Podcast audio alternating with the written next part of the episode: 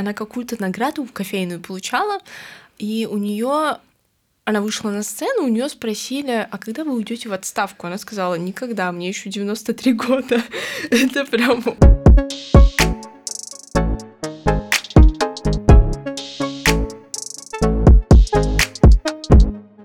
Привет! С вами как бы подкаст про команду и культуру Дринкит, про людей, про жизнь, интересы и мечты. Берут интервью и общаются между собой бариста, который ты можешь встретить в кофейне каждый день. На связи Ира и Аида. И мы вот сегодня хотели поднять тему, которая очень сильно нас обеих вдохновляет, которая нам интересна. И мы тут недавно узнали о том, что кофейные волны как-то связаны с волнами феминизма. И, в общем, это нас очень заинтересовало. Мы решили подробнее вообще про это узнать. Э, что, как они связаны. Да. И оказалось, что вообще, да, немножко такой в топ про кофейные волны, что это такое. Есть три кофейные волны которые описаны, так сказать. А первое — это ну, такая под лозунгом «кофе в каждый дом». Это как раз когда появился там растворимый кофе, когда его начали пить большое количество людей, появились вакуумные упаковки, ну, в общем, вот это вот все. А вторая кофейная волна связана очень сильно со Starbucks. Угу. Это широкое распространение именно кофеин, а, напитков на основе эспрессо. В общем, вот все вот эти вот подарки, которые дал нам Starbucks а, в виде вот этих вся, всяких латте гранды. А, вот это была вторая кофейная волна. И третья — это, собственно, спешлти кофе. Это все, что про микролоты, про дескрипторы, про какое-то тонкое чувствование продукта. И, собственно, вот этот термин, третья кофейная волна, ввела Триш Роткеп угу. в своей статье 2003 года «Норвегия и кофе». Она назвала его третьей волной в созвучии с третьей волной феминизма. И вот я не знаю, насколько она там назвала просто в созвучии, или что-то еще было, но по мне так они действительно очень сильно пересекаются. Потому что третья волна феминизма, она характеризуется как раз вот аспектами такими о том, что это отказ восприятия женщин, да и в целом мужчин тоже, в качестве какой-то однородной группы. Угу. То есть они говорят про то, что каждая женщина уникальная, то, что вот не у всех женщин одни и те же там э, потребности, желания, а о том, что ну, более такой индивидуальный подход. Собственно, Specialty Coffee, третья волна, тоже нам говорит про вот эту вот тонкость, про отделение регионов, отделение в регионах ферм, про то, что это все очень индивидуально, у всех разные дескрипторы, вкусы будут. И, ну, по мне, так они, правда, очень-очень похожи. Да, это вообще очень интересное исследование, в котором можно вот долго копаться, и я бы, наверное, с тобой хотела бы обсудить а как мы сейчас можем... Вот мы живем с тобой в современном мире, где как будто бы еще пока что нет рамок именно вот четвертой волны феминизма, четвертой кофейной волны, но мы, там, наше субъективное мнение можем преподнести сейчас, вот, и сказать, как мы вообще видим именно вот взаимосвязь четвертой волны и феминизма, и э, кофейной волны. Если, грубо говоря, женщина всегда была обительницей домашнего очага, и ну, в какой-то момент э, все смогли, ну не все, э, большая часть смогла добиться вот этого вот равноправия, этой справедливости. Даже вот если смотреть на нас с тобой, мы сейчас с тобой записываем подкаст, у нас есть работа, мы можем получать образование и так далее. Спасибо всем женщинам. Вот.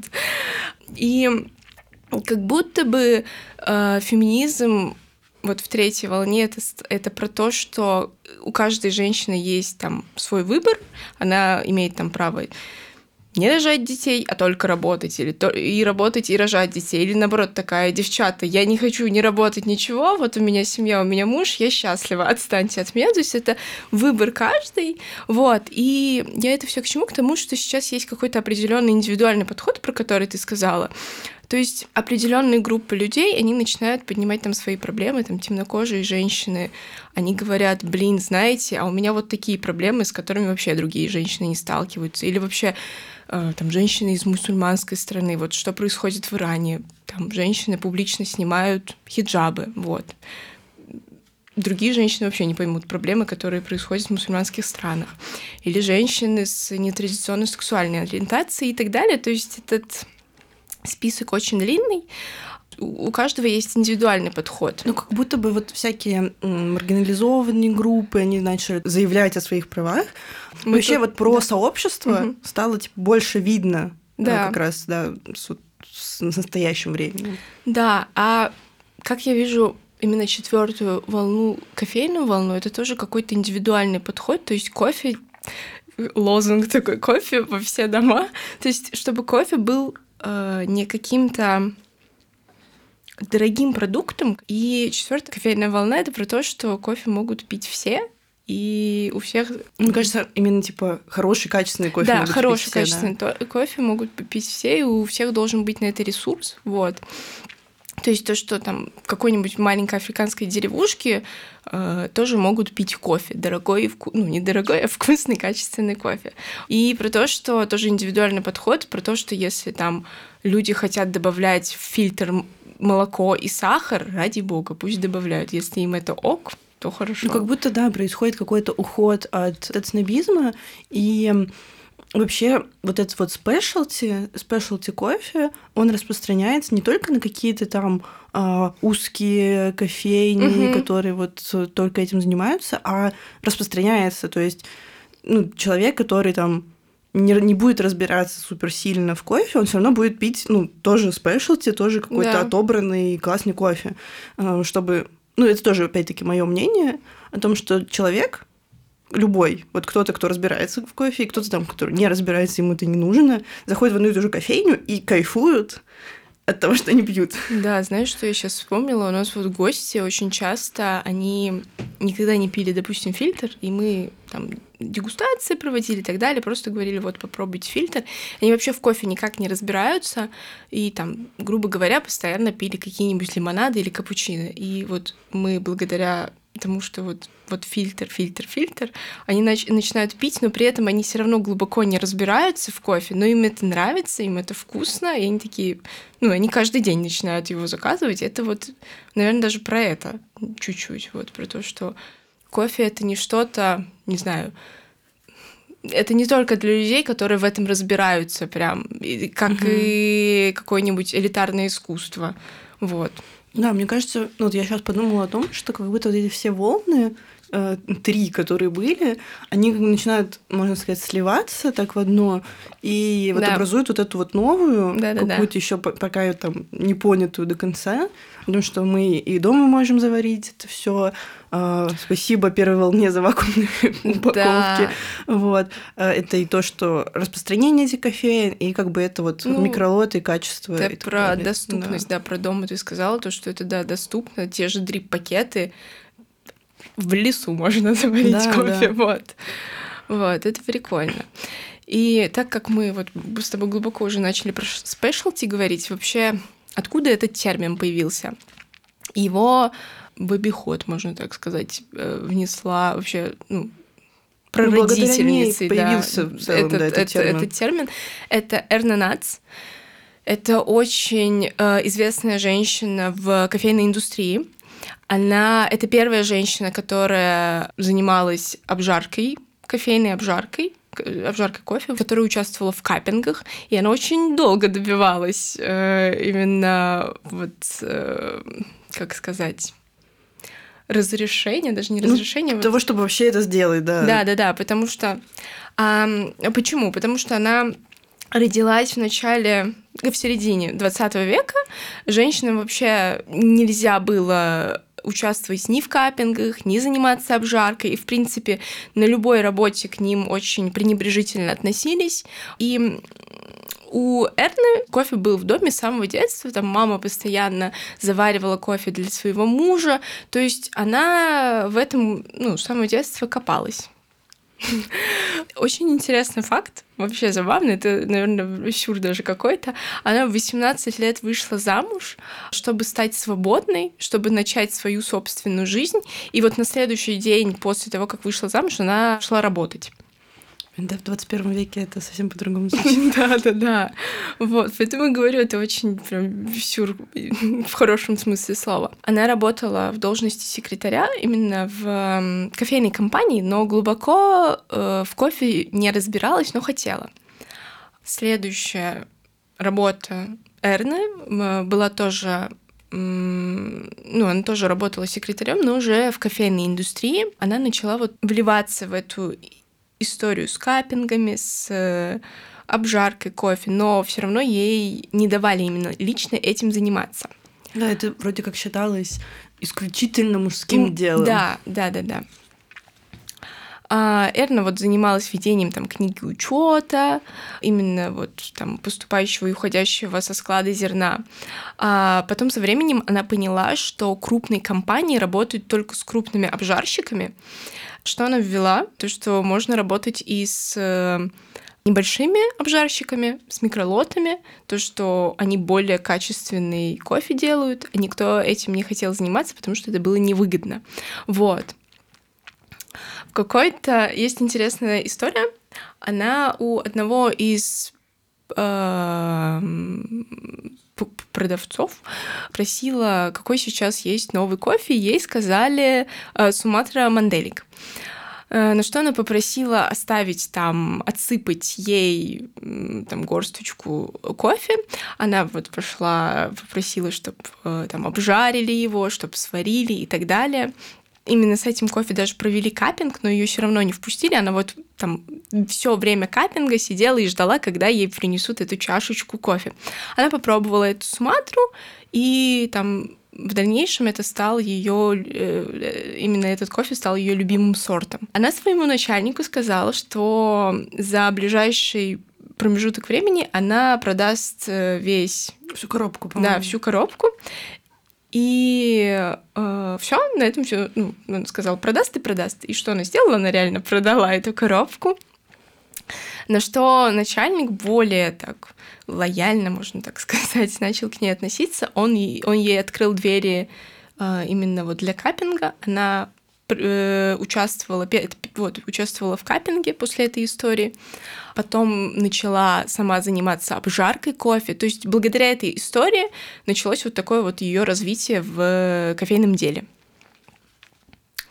А еще интересный факт, она заявила, что все это происходило в компании BC Ireland, и она заявила, что купит эту компанию через 10 лет и уволит оттуда всех мужчин. И она сдержала свое обещание, она купила эту компанию и переименовала, использовав свою фамилию. Также Эрна считала, что именно личное взаимодействие с фермерами — это очень важно. То, что э, нужно ездить к этим фермерам, прям видеть, как собирают эти зерна. То, что иметь постоянно с ними какой-то вот контакт. Э, и до нее такого никто не делал. Вот. Ну, грубо говоря. Ну да, и, да. собственно, тоже Эрна образовала, э, создала э, ассоциацию mm-hmm. Specialty Coffee Association. Да. Очень много всего того, что у нас сейчас есть, благодаря ней появилось, благодаря ее руководству, ее какому-то внимательному взгляду. И ну, действительно, те, те труды и то, что вот она ей приходилось постоянно доказывать о том, что ее идеи это что-то стоящее, да. о том, что ну вообще, о том, что это важно, ну ей много работы пришлось проделать. И, и не знаю, меня, меня очень вдохновляет ее история. Меня тоже, да, это прям очень сильно вдохновляет, потому что, а, есть э, еще, она какую-то награду кофейную получала, и у нее она вышла на сцену, у нее спросили, а когда вы уйдете в отставку? Она сказала, никогда, мне еще 93 года. Это прям очень ну, забавно в хорошем смысле слова, что она такая вот стойкая женщина, не сломилась и вот дошла до конца. Да, и да. У нее ну, прожила прям огромную интересную жизнь, огромный такой путь тернистый. При том, что мы сейчас вот на это смотрим с современного взгляда, и это удивительно, потому что а что в этом такого? Ну, капинг, ну, обжарка, кофе. Почему нельзя было? Вот. Да. Мне кажется, еще интересно, что она же, получается, когда попала вот э, в эту кофейную компанию, ей уже было сколько, ну там под 40 лет да, или да, да, больше. Да, она уже была взрослой. Ну, раз она еще 30 лет работала секретарем, потом еще да. работала сколько-то лет. Ну, да. мне, мне кажется, это просто про то, что у нас сейчас есть такое, что типа ты там в 20 ничего не добился, да, и такой, о боже. Да, да. И, и она, которая мне 93 года, я не уйду да. в отставку. Да, и вообще вот хочется поговорить в целом, наверное, еще про женщин угу. в в кофейной индустрии, при том, что, например, на тех же фермах там типа процентов 70 э, тех, кто работает, ну, собственно, на ферме и занимается там с, э, сбором, сортировкой, обработкой, это женщины. Потому что мужчины едут ну, зарабатывать э, куда-то э, подальше, угу. где больше можно заработать, собственно, а женщины остаются и работают на фермах. Меньше женщин занимаются там сертификацией, логистикой, а, там маркетингом и так далее. Но мне кажется, это тоже как раз вот потому, что это ну, в странах, где наверное, еще не, не дошло вот это вот, я даже не знаю, как это назвать, равноправие такое между... Какая-то справедливость, ну да. да. работой женщин и мужчин. И в целом не так много женщин на руководящих должностях угу. в целом во всем мире. Фермами владеют там, ну, очень маленький процент там, владельцев ферм женщин. Вот, но они есть, что тоже важно. Это уже что-то, это хорошо. Я вообще какую-то статью читала, и было написано именно про обжарщиц, не про обжарщиц, а про обжарщиков. То, что это в принципе тяжелая, ну, мы понимаем, что это тяжелая физическая работа, и почему там мало женщин, как бы это сексистски не звучало. Но сейчас идет тенденция к тому, что вот эти вот коробки с кофе или вообще ну, мешки ну, большие да, да. и так далее, уменьшать именно ну, килограммы уменьшать, чтобы это было не только женщинам не да, тяжело, но и мужчинам, мужчинам тоже очень сложно. Мужчинам тоже тяжело. И если и будет вот какое-то в этом плане сдвиг к более э, не тяжелым именно объектам, может женщин в этой индустрии будет намного больше. Вот. Потому что каждый день таскать такие огромные коробки, конечно, это тяжело любому человеку. Ну да, я тоже думаю, что должно увеличиться количество женщин. Угу. Потому что, по крайней мере, вот вокруг меня я слышу о том, что очень много интереса у женщин к этому. Угу. Просто, ну, останавливают как раз реально физические вот эти вот особенности труда. Да, и, и если вообще с малым так начинать, то как будто бы и профессия бариста — это сложная физическая работа, ты вообще очень много времени стоишь постоянно на ногах, и быть управляющим в какой-то кофейне — это большая эмоциональная нагрузка. Ну, а вообще, что говорить об обжарщиках, о которых мы поговорили, там, о работниках на кофейных фермах вообще, о тренерах, шефов, бариста, и можно этот список очень долго э, перечислять, в принципе. Вот, и эту кофейную индустрию, кофейную сферу постоянно очень сильно романтизируют. И на это и фильмы и повлияли, и, в принципе, рекламы какие-то, и, и вот эта атмосфера в кофейне, когда ты приходишь, а тут уютно так все комфортно. Именно внутри-то иногда и сложно бывает. Но вот если розовые очки снять, то кофейная индустрия — это очень не индустрия, а кофейная сфера, кофейная, ну, работа ну, в кофейне. Кофейне, просто, да. да. Это сложный физический труд. Ну да, на самом деле, получается, там стоять на ногах, э, таскать э, поставки, да. да, вот это молоко. Ну, то есть это достаточно тяжело. И при этом, по крайней мере, вот там, ходя в Москве по кофейням, угу. ну, большая часть э, бариста, которые это, встречаю, да, это женщины. Это женщины. Угу. Ну, вот мне кажется, это довольно интересно, потому что вот там условно медсестры, да, тоже женщины, угу. и это тоже очень тяжелый физический общем, труд. Да. Весь мир а, заниматься с детьми, что считается женской обязанностью, а тоже очень тяжело физически. Вот. Хотела При сказать, этом, да. что весь мир лежит на плечах, на женских плечах. Да, а, это правда. И при этом я, вот мы когда готовились с тобой к выпуску, я начала задумываться, вот а почему мы там, когда видим парикмахеров мужчин или мужчин эм, мастеров по мастеров мастеров по маникюру, мы не удивляемся этому, как бы, ну, окей, все хорошо. Вообще даже доли сомнений нет, что вау, ничего себе, мне маникюр сделал мужчина. А когда ты там каком вот я недавно тоже с подругой ездила на такси, я была в наушниках, я вообще ничего не, не, не услышала голос и так далее. Э, просто по привычке села, даже не заметила, что там водитель это не мужчина, оказывается, а женщина. Я в какой-то момент снимаю наушники и слышу женский голос, у меня прям, ну, мою реакцию нужно было видеть. Я настолько сильно удивилась. Я первый раз, я вот четвертый или пятый год в Москве первый раз увидела женщину-водителя в такси. И вот на такие вещи, вот когда такие вещи мы видим, мы удивляемся. Или там курьер женщина тоже. Это очень сложная физическая работа, но есть женщины-курьеры. И вот я сидела и думала, почему мы на такие вещи вот к таким вещам очень как сказать, ну, удивляемся mm-hmm. таким вещам. Когда мужчин видим там в той же школе или воспитателями, поварами, ну да, ну, кстати, мне кажется, Нет воспитатели удивления. уже начинают удивляться, когда а. мужчина, потому что угу. все-таки. Ну, мне кажется, это как раз то, то что исторически сложилось, угу. про то, что раньше все профессии все, все профессии да, были мужскими, а женщины занимались типа домом, вот это вот домашний очаг, все дела. Вот, и поэтому, и, ну и до сих пор какие-то профессии, ну, меньше охвачены женщинами, как раз, я думаю, во многом из-за вот этих стереотипов. Угу. Ну, про то, что просто женщина просто не идет. Вот. И это разрыв шаблона, угу. потому что мы там привыкли, что ну, мужчины занимаются всем подряд. Э, ну, всеми профессиями, да. Ну, да. А, вот, а женщин меньше. И сейчас, ну, там, увеличивается количество работающих женщин. Вот, но все равно получается, что это такое удивительное что-то. Ну, то есть я думаю, в такси, да, ты удивилась не потому, что это женщина за рулем, а потому что, ну, ты просто мало. не видела да, раньше. Да, да, вот в этом-то и дело, да. Их просто мало, и да.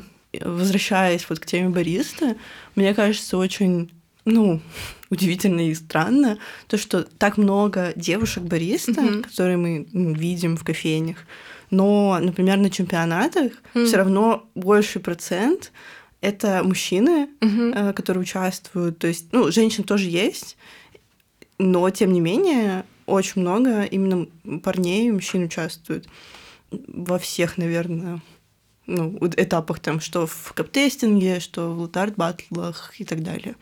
Не знаю, с чем это связано.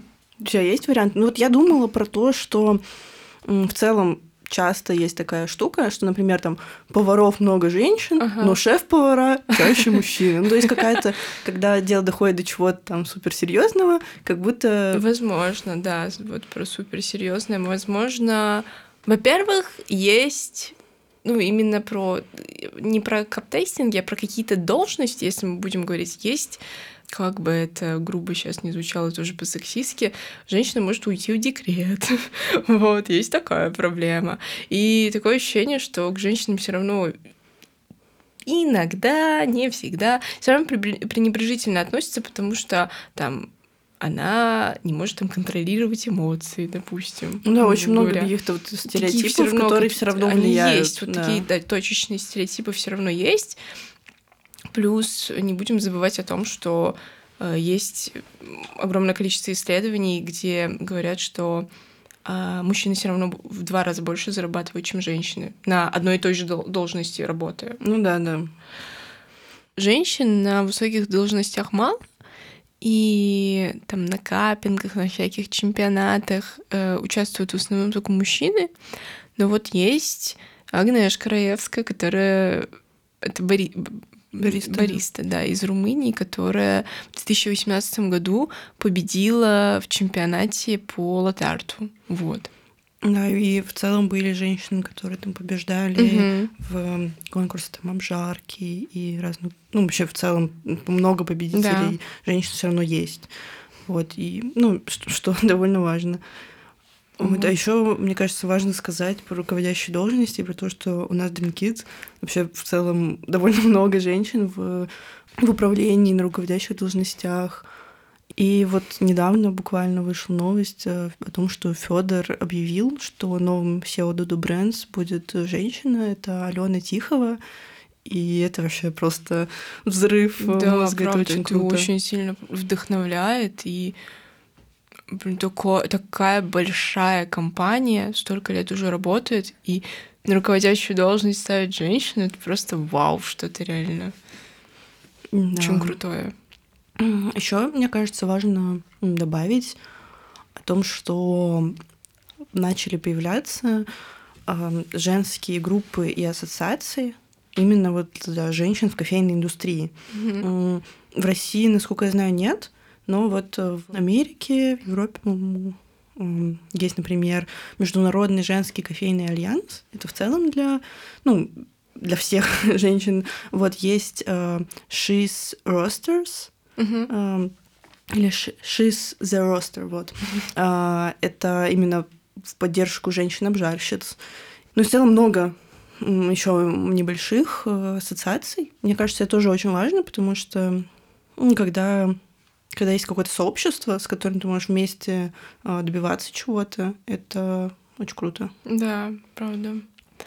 А... Еще, кстати, про женщин, которые Только занимают какие-то да. Да, высокие да. должности. А, вот у нас был выпуск с Валентиной Маскуновой. Угу. Она генеральный директор Калибри кофе. И она сделала там деревню обжарщиков, и она выиграла кофе какао э, как человек года. И, блин, это вообще супер большой труд, да, э, да работать в...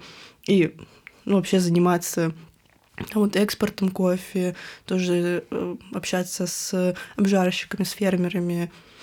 Очень Валентина вдохновляет, конечно. Правда, такие женщины прям буду опять повторяться, ты уже сказала, но правда вдохновляют, это очень круто. Да, и вот мне вспоминается из а, русских женщин. А, это Ольга Амелия Каракозова, угу. которая была одной из соучредительниц Даблби.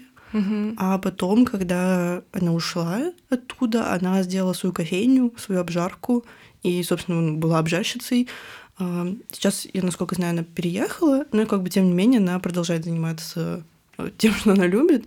И, ну, вообще это какие-то очень большие Э, классные вещи, которые сделали женщины. Ну, вообще, просто у меня, у меня нет слов. Да, ну, в принципе, вообще можно очень долго перечислять женские имена. Даже тот факт, что бумажный фильтр сделала женщина, это уже что-то о чем-то говорит.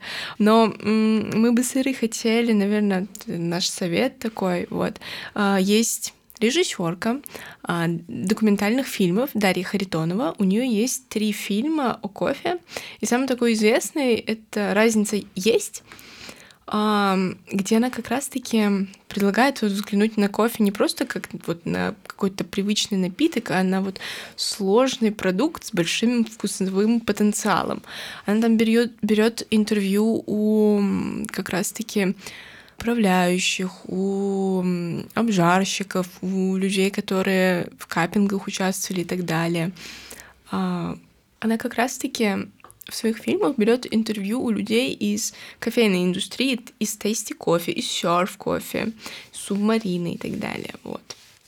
Завершаясь, э, мы очень надеемся, что вы вдохновились э, всеми этими историями вместе с нами. И, не знаю, э, интересно вообще насколько вы там вы обращаете внимание на то, кто работает, или вообще замечаете ли какие там... Или вообще, может, не обращаете даже да, внимания, да. кстати говоря.